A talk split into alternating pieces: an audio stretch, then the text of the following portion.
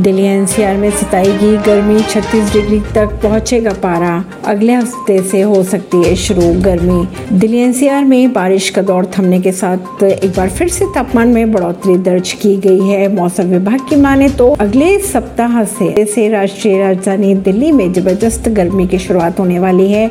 इस दौरान अधिकतम तापमान का अनुमान लगाया जा रहा है कि चौतीस से पैंतीस डिग्री पहुँच सकता है। देश के ज़्यादातर इलाकों में पिछले दिनों हुई बारिश ने गर्मी से राहत तो दी थी, लेकिन अब एक बार फिर दिल्ली समेत उत्तर भारत के कई इलाकों में मौसम बदलने वाला है। ज़ोरदार गर्मी पड़ने वाली है। अगर बात करें अगले हफ़्ते की तो गर्मी बढ़ने की संभावना ही जताई जा रही है। मौसम विभाग की माने तो आने वाले पाँच दिनों में तापमान में तीन से पाँच डिग्री तक की बढ़त देखने को मिल सकती है। वहीं अब बारिश की गतिविधियाँ थमती नज़र आ रही हैं।